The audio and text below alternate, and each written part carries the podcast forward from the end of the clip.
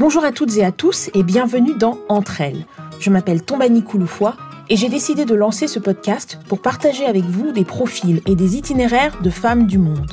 Dans ce podcast, vous écouterez des femmes, donc, parler entre elles avec bienveillance et empathie de leurs histoires personnelles et de leur parcours professionnel. J'espère que ces femmes vous inspireront par leur passion et leur implication dans leurs projets, où qu'elles soient dans le monde. Entre elles accueille Rajah Sy, directrice nationale de Special Olympics Sénégal, dans le dernier épisode de notre série spéciale enregistrée à Dakar. Dans cet épisode très émouvant, Rajah nous raconte la façon dont la trisomie 21 a fait irruption dans sa vie à la naissance de sa fille aînée. Nous avons abordé ensemble les challenges que rencontrent les familles confrontées à la déficience intellectuelle de leurs enfants, notamment en Afrique, ainsi que la mission d'inclusion par le sport de Special Olympics. Grâce à cette organisation, Khadija, la fille de Rajah, est d'ailleurs aujourd'hui l'une des athlètes les plus médaillées du Sénégal. Comme toujours dans le podcast Entre elles, nous avons abordé la question essentielle du financement et des ambitions de Rajah pour Special Olympics, mais également pour les jeunes que cette organisation accompagne. Je vous invite à écouter ce très bel épisode enregistré en live à Dakar.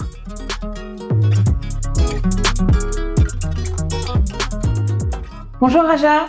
Bonjour Tombani. Bienvenue dans le podcast Entre elles. Merci. Je suis ravie de te recevoir. Merci d'avoir accepté mon invitation.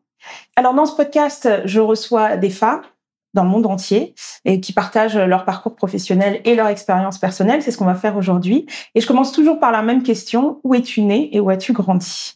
Merci Tombani. Je vais d'abord te remercier de m'avoir invitée à ce podcast Entre elles qui me donne l'occasion de partager un peu mon parcours. Et donc, je suis née au Sénégal, j'ai grandi au Sénégal, j'y ai fait mes études jusqu'à l'âge de 20 ans où j'ai rejoint la France, plus particulièrement la ville de Rouen où j'ai passé 3 ans dans une école de commerce. Et au terme de tes études, est-ce que tu pourrais nous parler de ton projet d'orientation ? Est-ce que tu savais déjà ce que tu voulais faire ? Est-ce que tu avais un projet personnel à ce moment-là pour toi-même ? En fait, quand on a le bac à 18 ans, on est extrêmement jeune. On ne sait pas trop ce qu'on veut faire. En tout cas, pour moi, personnellement, je ne savais pas trop ce que je voulais faire, dans quoi je voulais m'engager. Et donc, j'ai fait des études qui me donnaient une ouverture beaucoup plus large.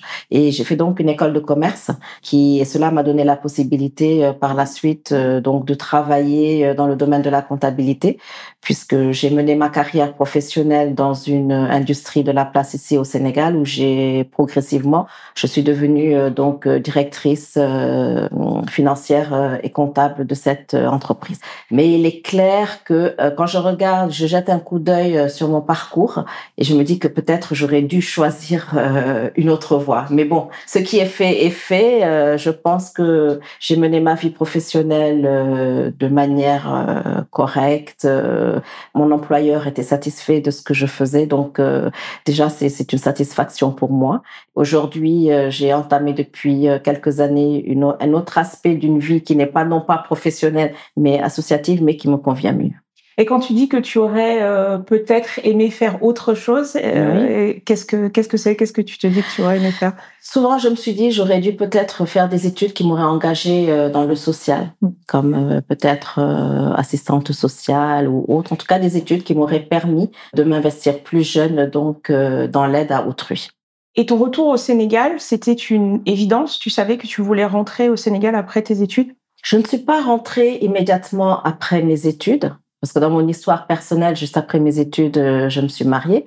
Et donc, je suis rentrée, en 3 ans après avoir terminé mes études. C'était un choix personnel de mon mari et de moi-même de nous dire on rentre au Sénégal, c'est là-bas qu'on veut y faire notre vie. Donc, c'était vraiment un choix assumé. Je le disais donc au début de l'émission, tu es la directrice de Special Olympics Sénégal.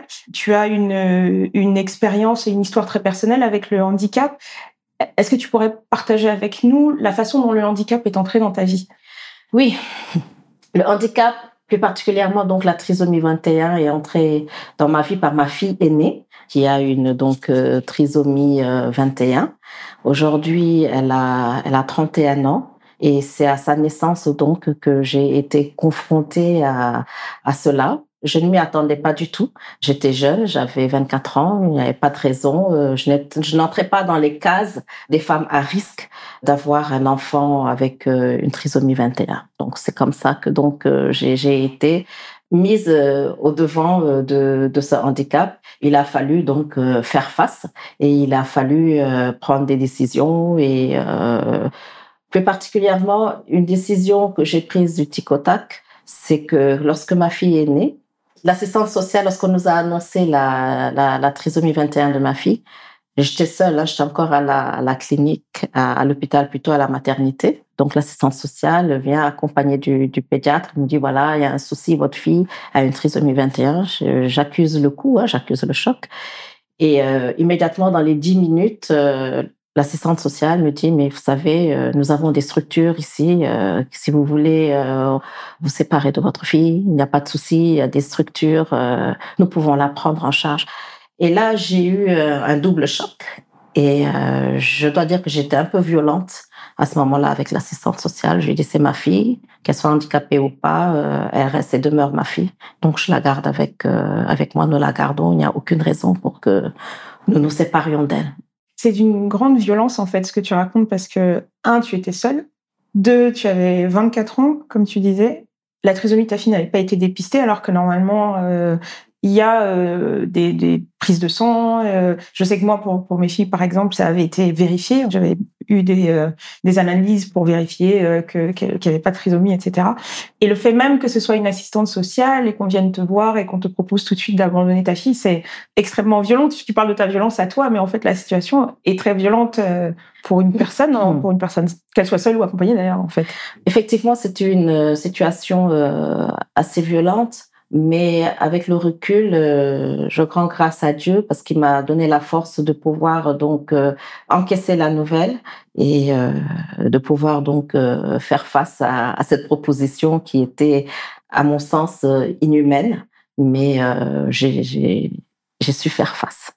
Ces premiers moments avec ta fille, l'introduction à ta famille, etc., comment tu t'en souviens aujourd'hui ? Alors, la première chose qu'il fallait faire déjà, c'était informer le papa. Parce que quand j'ai eu l'information, il n'était pas sur place. Donc, j'ai dû l'informer. Il a très bien pris la chose également. Et ensuite, nous avons informé nos parents respectifs qui ont également très bien pris la chose. Donc, nous sommes d'une famille croyante. Et donc, je pense que ça a beaucoup joué. Nos parents respectifs sont des intellectuels, de grands intellectuels. Donc, ils savaient ce que c'était la trisomie 21. Donc, il n'y avait vraiment pas d'a priori négatif, bien qu'eux aussi, ils aient eu un choc d'apprendre cela. Mais globalement, honnêtement, dans nos deux familles, la chose a été prise du bon côté. De plus, ma fille a eu une communication interventriculaire qui a été donc détectée à l'âge de 2 mois. Il fallait faire une intervention chirurgicale donc pour boucher ce petit trou qui laissait passer du sang entre les deux ventricules.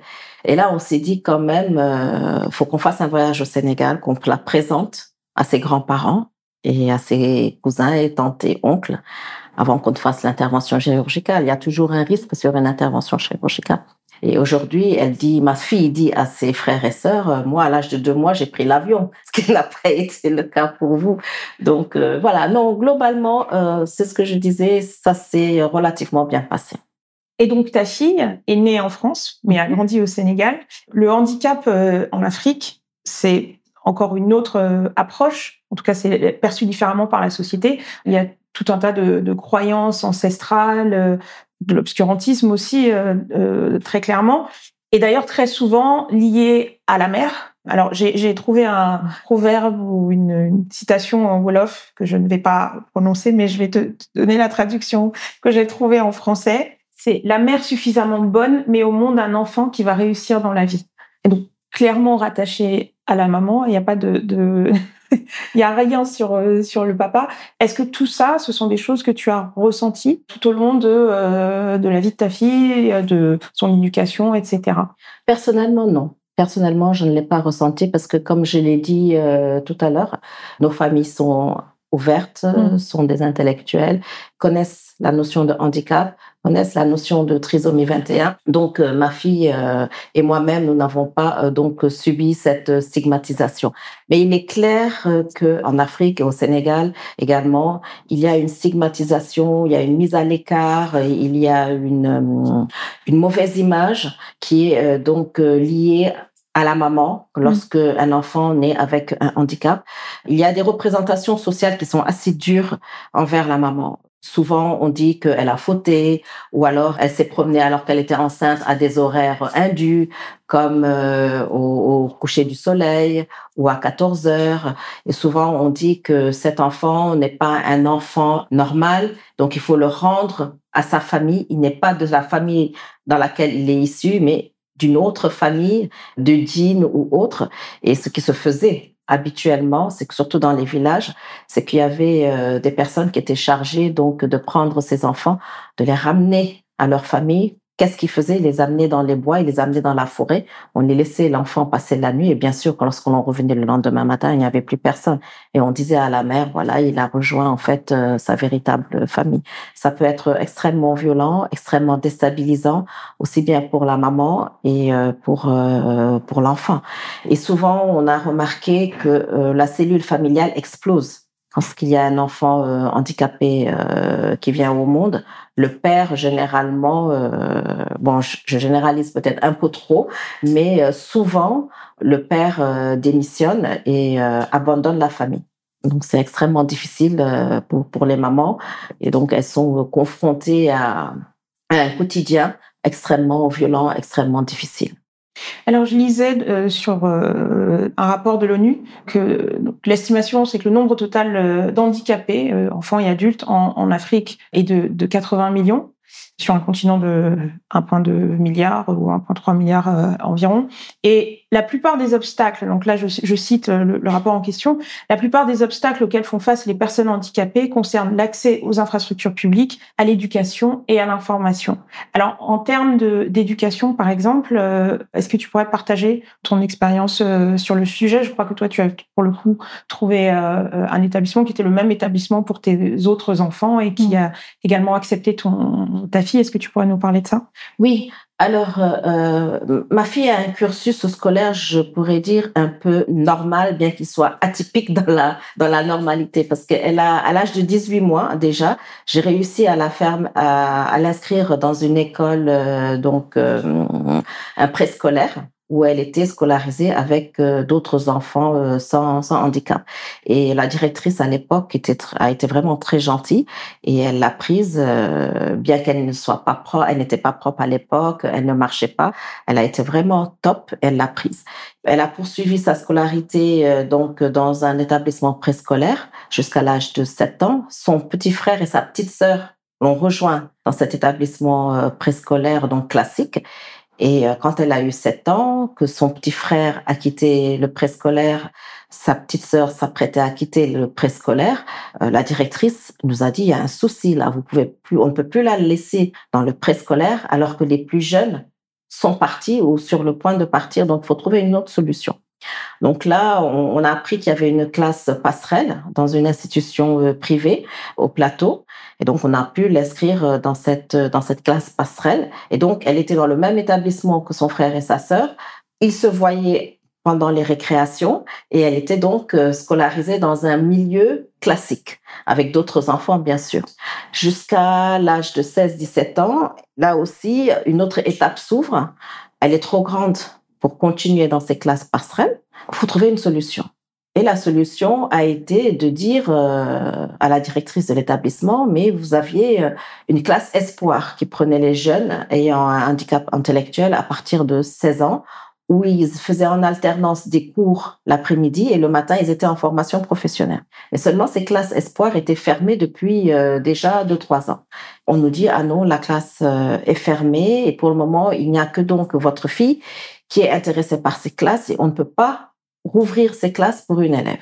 Donc, on a un peu tiqué, on s'est dit non, c'est pas possible. On a continué la discussion avec la direction de l'école. À un moment donné, j'en ai eu assez. Je dis bon, écoutez, si la classe espoir ne rouvre pas, il n'y a pas de souci. Nous allons ouvrir notre propre école et nous allons l'accueillir avec d'autres enfants. Et je pense que là, la direction a cédé. et a ouvert la classe Espoir, où ma fille était seule au début, le premier mois. Et tout de suite après, deuxième, troisième mois, la classe s'est remplie et il y avait 7 élèves qui l'ont rejoint. Donc, ça a fait le bonheur également d'autres enfants qui ont pu suivre ces classes Espoir. Et une autre étape arrive, on ne peut plus les garder dans la classe Espoir, c'est normal. Ils grandissent, ils deviennent des jeunes adultes. Quelle est la solution ? En discutant avec ma fille, elle nous a dit qu'elle voulait faire de la coiffure.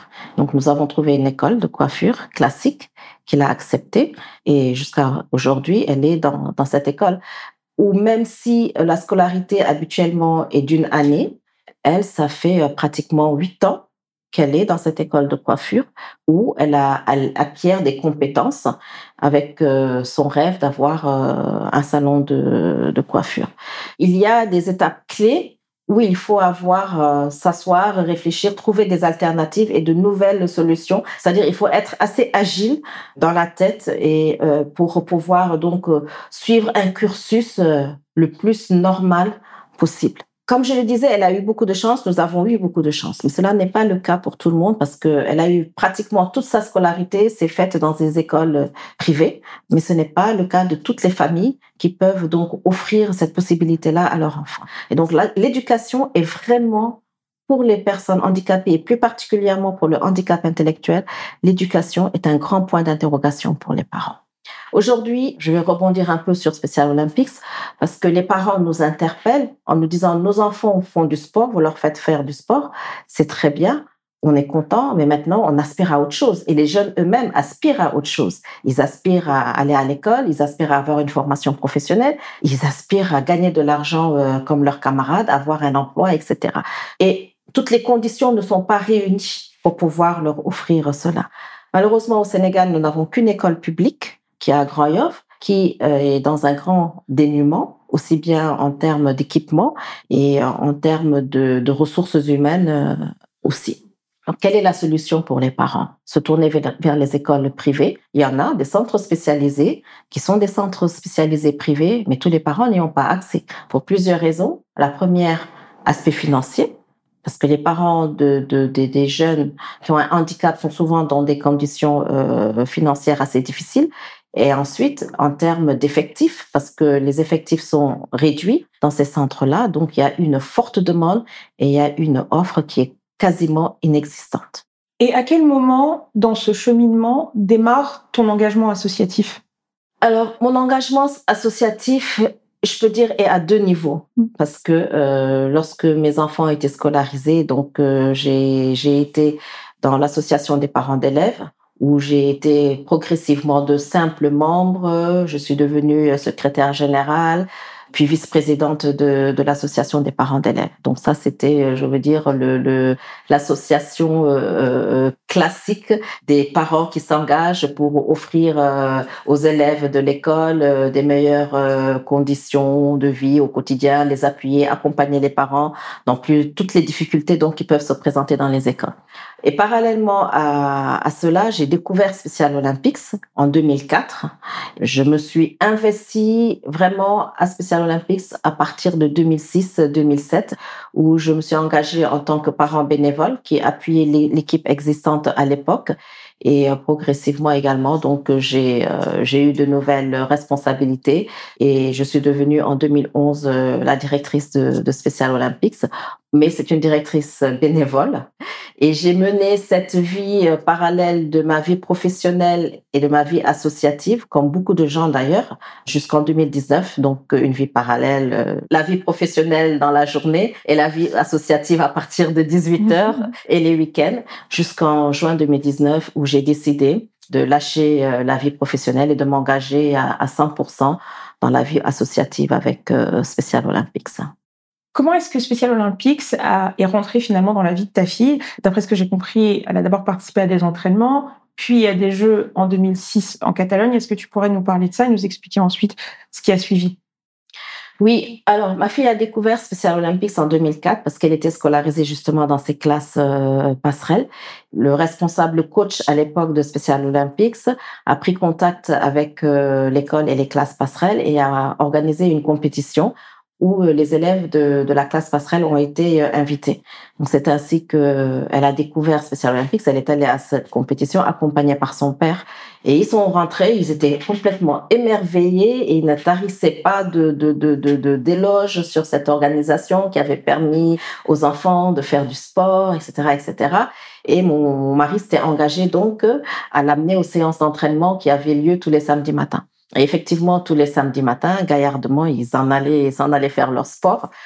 Donc moi, je regardais ça un peu de loin parce que c'était une activité entre le père et la fille dans laquelle je ne voulais pas m'immiscer. C'était leur moment à deux. Et à un moment donné, les séances d'entraînement ont été déplacées et ont lieu le dimanche matin. Et donc c'est là où j'ai repris le flambeau. J'ai laissé mon mari se reposer le dimanche et moi, le dimanche, donc j'allais aux séances d'entraînement au Stade Léopold Sédar Senghor, où il y avait un petit groupe de 6 athlètes qui s'entraînaient avec le coach de l'époque, Madame Bambaké, la présidente de Special Olympics, et les membres du bureau. Donc, ça s'est fait progressivement. Et en 2006, il y a eu les Jeux de Catalogne, où le Sénégal a été invité. Et Khadija a été donc choisie pour participer à ces Jeux. Et je dis, non, c'est pas possible, il faut que je l'accompagne. Et donc, j'ai accompagné l'équipe en tant que parent, parce qu'à Special Olympics, les parents peuvent participer aux Jeux. Donc, j'ai accompagné l'équipe en tant que parent. Et là, on arrive et on voit cette organisation, ce monde, ce nombre d'athlètes. On était émerveillés.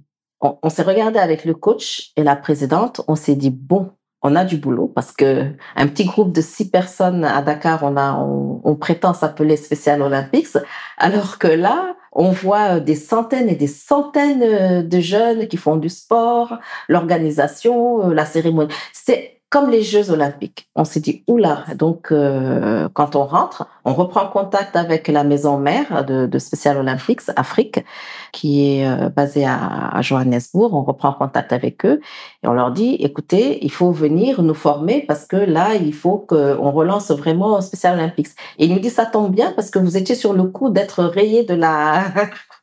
Vous étiez sur le coup d'être rayé parmi les pays offrant le programme Special Olympics. Et c'est comme ça qu'on a travaillé avec donc la maison mère. Donc on a commencé à massifier les équipes d'athlètes, de nos jeunes donc. On a massifié les coachs et on a mis en place un nouveau conseil d'administration. Et dans ce nouveau conseil d'administration, j'ai été désignée secrétaire générale. Je faisais un peu le rôle, je jouais un peu le rôle de secrétaire générale avant, mais de manière vraiment informelle, puisque je ne figurais dans aucun organigramme de Special Olympics. J'étais juste un parent bénévole qui venait, qui appuyait l'équipe de l'époque.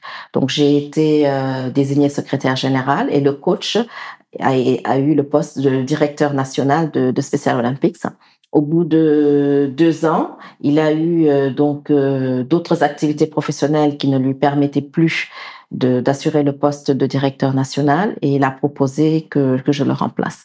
Et c'est ainsi qu'en 2011, donc, je suis devenue directrice de Special Olympics Sénégal.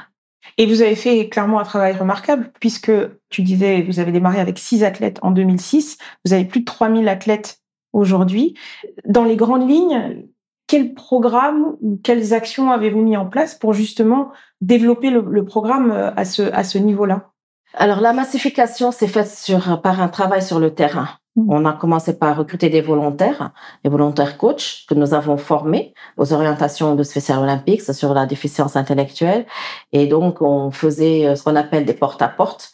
On allait dans les quartiers, on ciblait des quartiers et on faisait des porte-à-porte. On allait voir les imams, les curés, les autorités en tout cas du quartier pour discuter avec eux, présenter l'association et dire que nous étions donc à la recherche de jeunes avec un handicap intellectuel pour leur offrir des services, etc., qui permettraient leur épanouissement, etc. Et donc, ça a été fait. Et c'est comme ça que nous avons pu massifier les effectifs. Et parallèlement à ça, donc, nous avons intensifié nos activités sportives parce qu'au départ, on ne faisait que de l'athlétisme.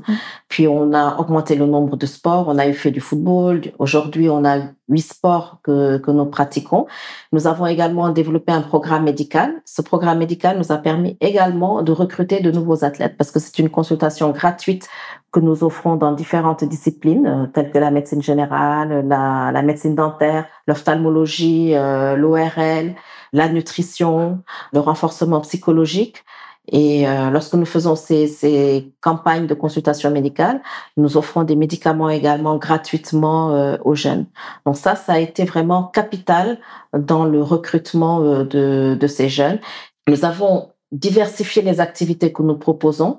Du sport, nous avons fait le médical, mais nous avons également mis en place un programme pour les tout-petits à partir de l'âge de 2 ans, qui s'appelle le programme Young Athletes, avec des activités qui sont adaptées vraiment à leur âge pour les préparer aux activités sportives.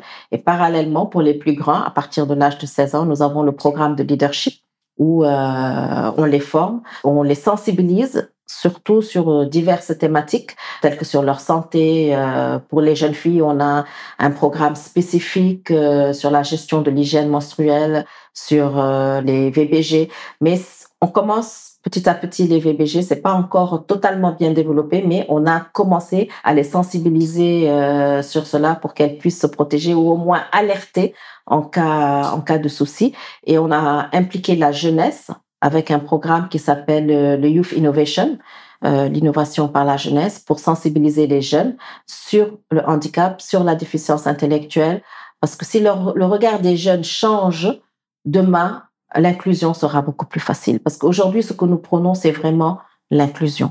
Nous ne voulons plus que nos jeunes soient mis à part. Nous voulons qu'ils soient des citoyens à part entière. Nous voulons que tous les programmes qui se mettent en place au Sénégal qu'ils soient compris dans ces programmes-là. Toutes les activités qui se font, qu'ils soient invités à ces activités. Donc, c'est ça notre combat aujourd'hui. Ça a mis du temps, mais nous allons continuer. Nous étions seulement sur un site d'entraînement à Dakar, au Stade Léopold Sédar Senghor. Aujourd'hui, nous avons 13 sites d'entraînement. Nous sommes à Dakar, mais nous sommes également dans les régions, dans la zone sud. Nous sommes à Kaolack, à Mbour, à Thies, à Saint-Louis. Donc, en zone sud, nous sommes à Ziguinchor, nous sommes à Bignona, nous sommes à Kolda. Et nous avons pour ambition de mailler vraiment le Sénégal. Et je voudrais qu'on revienne à Tashi, puisqu'elle a participé à plusieurs World Games de Special Olympics. Elle fait partie des athlètes les plus médaillés du Sénégal. Oui, c'est vrai. Khadija, dans sa carrière internationale, a commencé en 2006, donc avec ses Jeux de Barcelone, en Catalogne, où elle a participé donc avec 4 autres camarades. Elle a eu une médaille de bronze. Et en 2011, elle a été à Athènes, où elle a eu également une médaille de bronze au saut en longueur. Et en 2015, elle a participé aux Jeux de Los Angeles. Elle a eu une médaille d'argent, une médaille de bronze. En 2019, aux Jeux d'Abu Dhabi, où elle a également une médaille d'argent.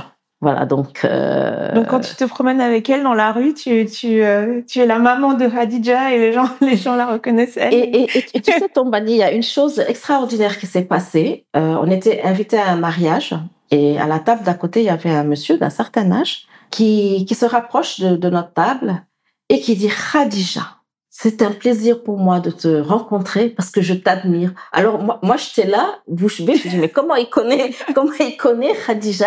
Et ce monsieur était émerveillé. Et vraiment, il a dit à Khadija, je viendrai te voir, on va discuter, tu vas me signer un autographe, etc. Et moi, j'étais comme ça, j'ai dit, bon, je savais pas qu'elle était si populaire.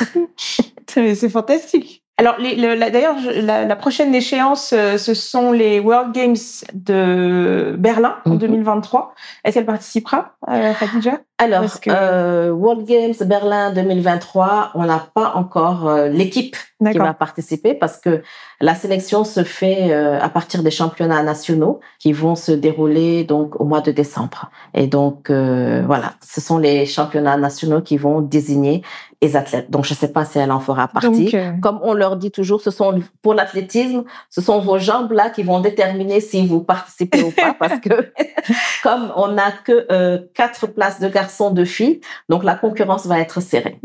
Donc, que le meilleur gagne. Voilà. Okay. Est-ce qu'on pourrait parler des challenges que rencontre Special Olympics ? C'est quelque chose qui revient régulièrement dans les conversations liées au secteur caritatif, à la philanthropie, etc.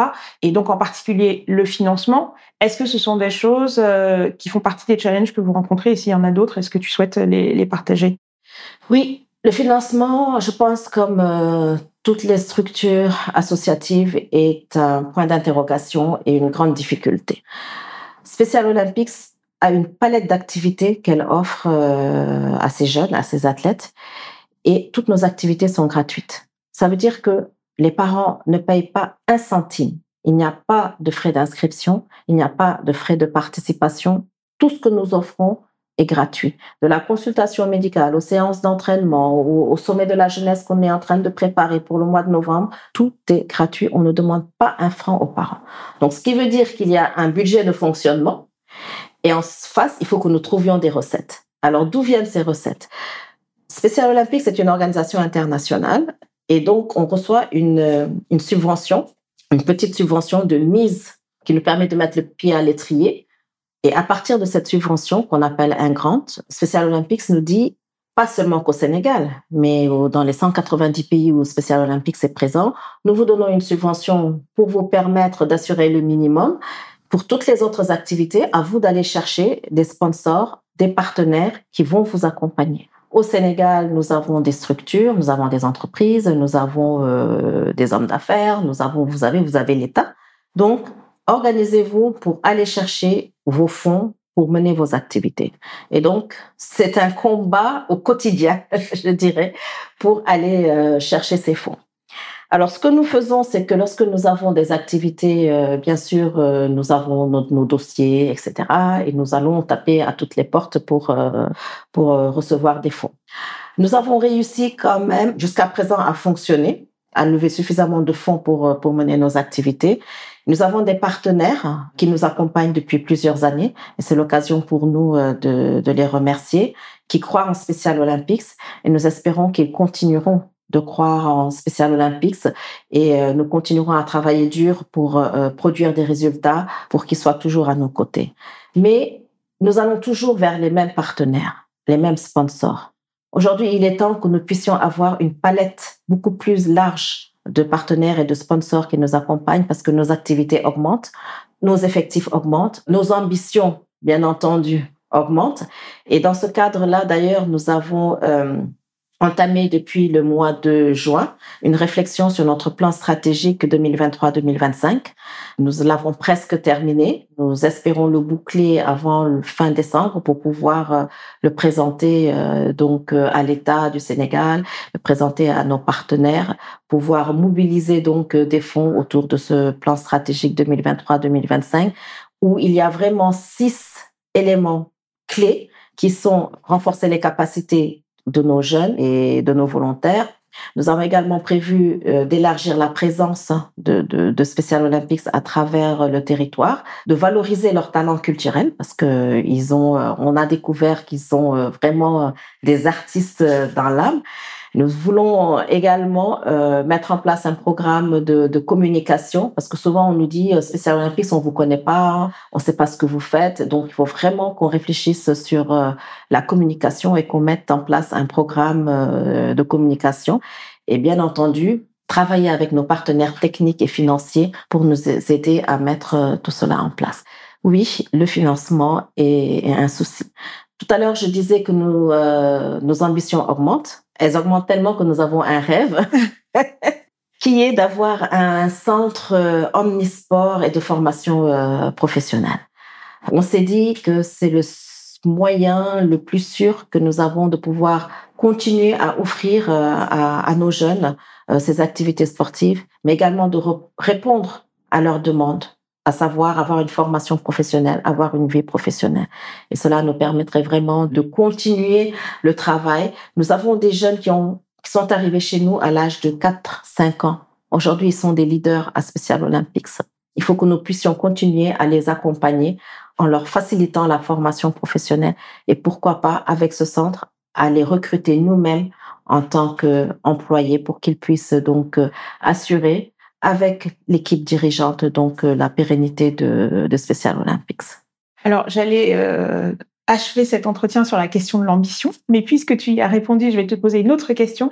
Qu'est-ce que tu dirais aujourd'hui à des parents qui se retrouvent démunis ou désemparés face au handicap de leur enfant, qui ne sont pas forcément soutenus par la société, qui font face à tous les challenges que tu as évoqués plus tôt dans notre conversation? Quel serait ton message, justement, à ces parents? De garder espoir et de savoir que leurs enfants, c'est un don de Dieu. Nos jeunes, avec un handicap intellectuel, en tout cas pour ma part, moi, ma fille, elle m'apporte beaucoup de satisfaction. Et ils sont pleins d'amour, ils sont pleins d'affection. Qu'ils gardent espoir et qu'ils sachent qu'ils peuvent tirer satisfaction de leur enfant. Il faut juste que ces enfants soient mis dans des conditions qui leur permettent d'éclore, qu'ils soient mis dans des conditions qui leur permettent de montrer ce qu'ils savent faire, qu'on les mette dans des conditions qui leur permettent d'évoluer, qu'ils gardent espoir, qu'ils essayent autant que possible d'offrir une palette d'activités à leurs enfants. Et pour cela, ils peuvent venir nous rejoindre. Ils peuvent venir à Special Olympics parce que, comme je le disais, nos activités sont gratuites. Nous ne leur demanderons jamais de payer. Nous mettrons tout en œuvre, au contraire, pour pouvoir offrir à leurs enfants un avenir meilleur. Donc, qu'ils gardent espoir. Qu'ils gardent espoir, ils se rapprochent de Special Olympics, d'autant plus que nous ne sommes pas qu'à Dakar. Nous sommes dans les régions et nous savons que dans les régions, les conditions sont beaucoup plus difficiles qu'à Dakar. Donc, gardez espoir et se rapprocher de Special Olympics. Merci beaucoup, Rajah Sy, d'être venue partager ton expérience et ton vécu dans le podcast Entre elles. Je suis vraiment ravie de t'avoir reçu. Merci beaucoup. Merci, Tombani. C'est moi qui te remercie chaleureusement de m'avoir donné cette opportunité de pouvoir expliquer ce que nous faisons à Special Olympics. Et j'espère qu'avec cette discussion, des parents changeront d'idée sur l'avenir qu'ils peuvent offrir à leurs enfants. Merci. Merci à Rajah Sy de s'être livré avec tant d'honnêteté et de douceur dans cet épisode et d'avoir partagé son expérience et celle de Khadija. Je vous invite à suivre le travail admirable de Special Olympics Sénégal sur les réseaux sociaux et sur leur site internet. Ainsi s'achève notre première série enregistrée à Dakar, une expérience que nous prévoyons de renouveler dans une nouvelle ville très bientôt. D'ailleurs, n'hésitez pas à nous faire part des villes que vous aimeriez nous voir visiter dans les prochains mois. Je vous donne rendez-vous dans 2 semaines pour un nouvel épisode en anglais et dans 1 mois pour un nouvel épisode en français. Merci pour votre écoute et à très vite.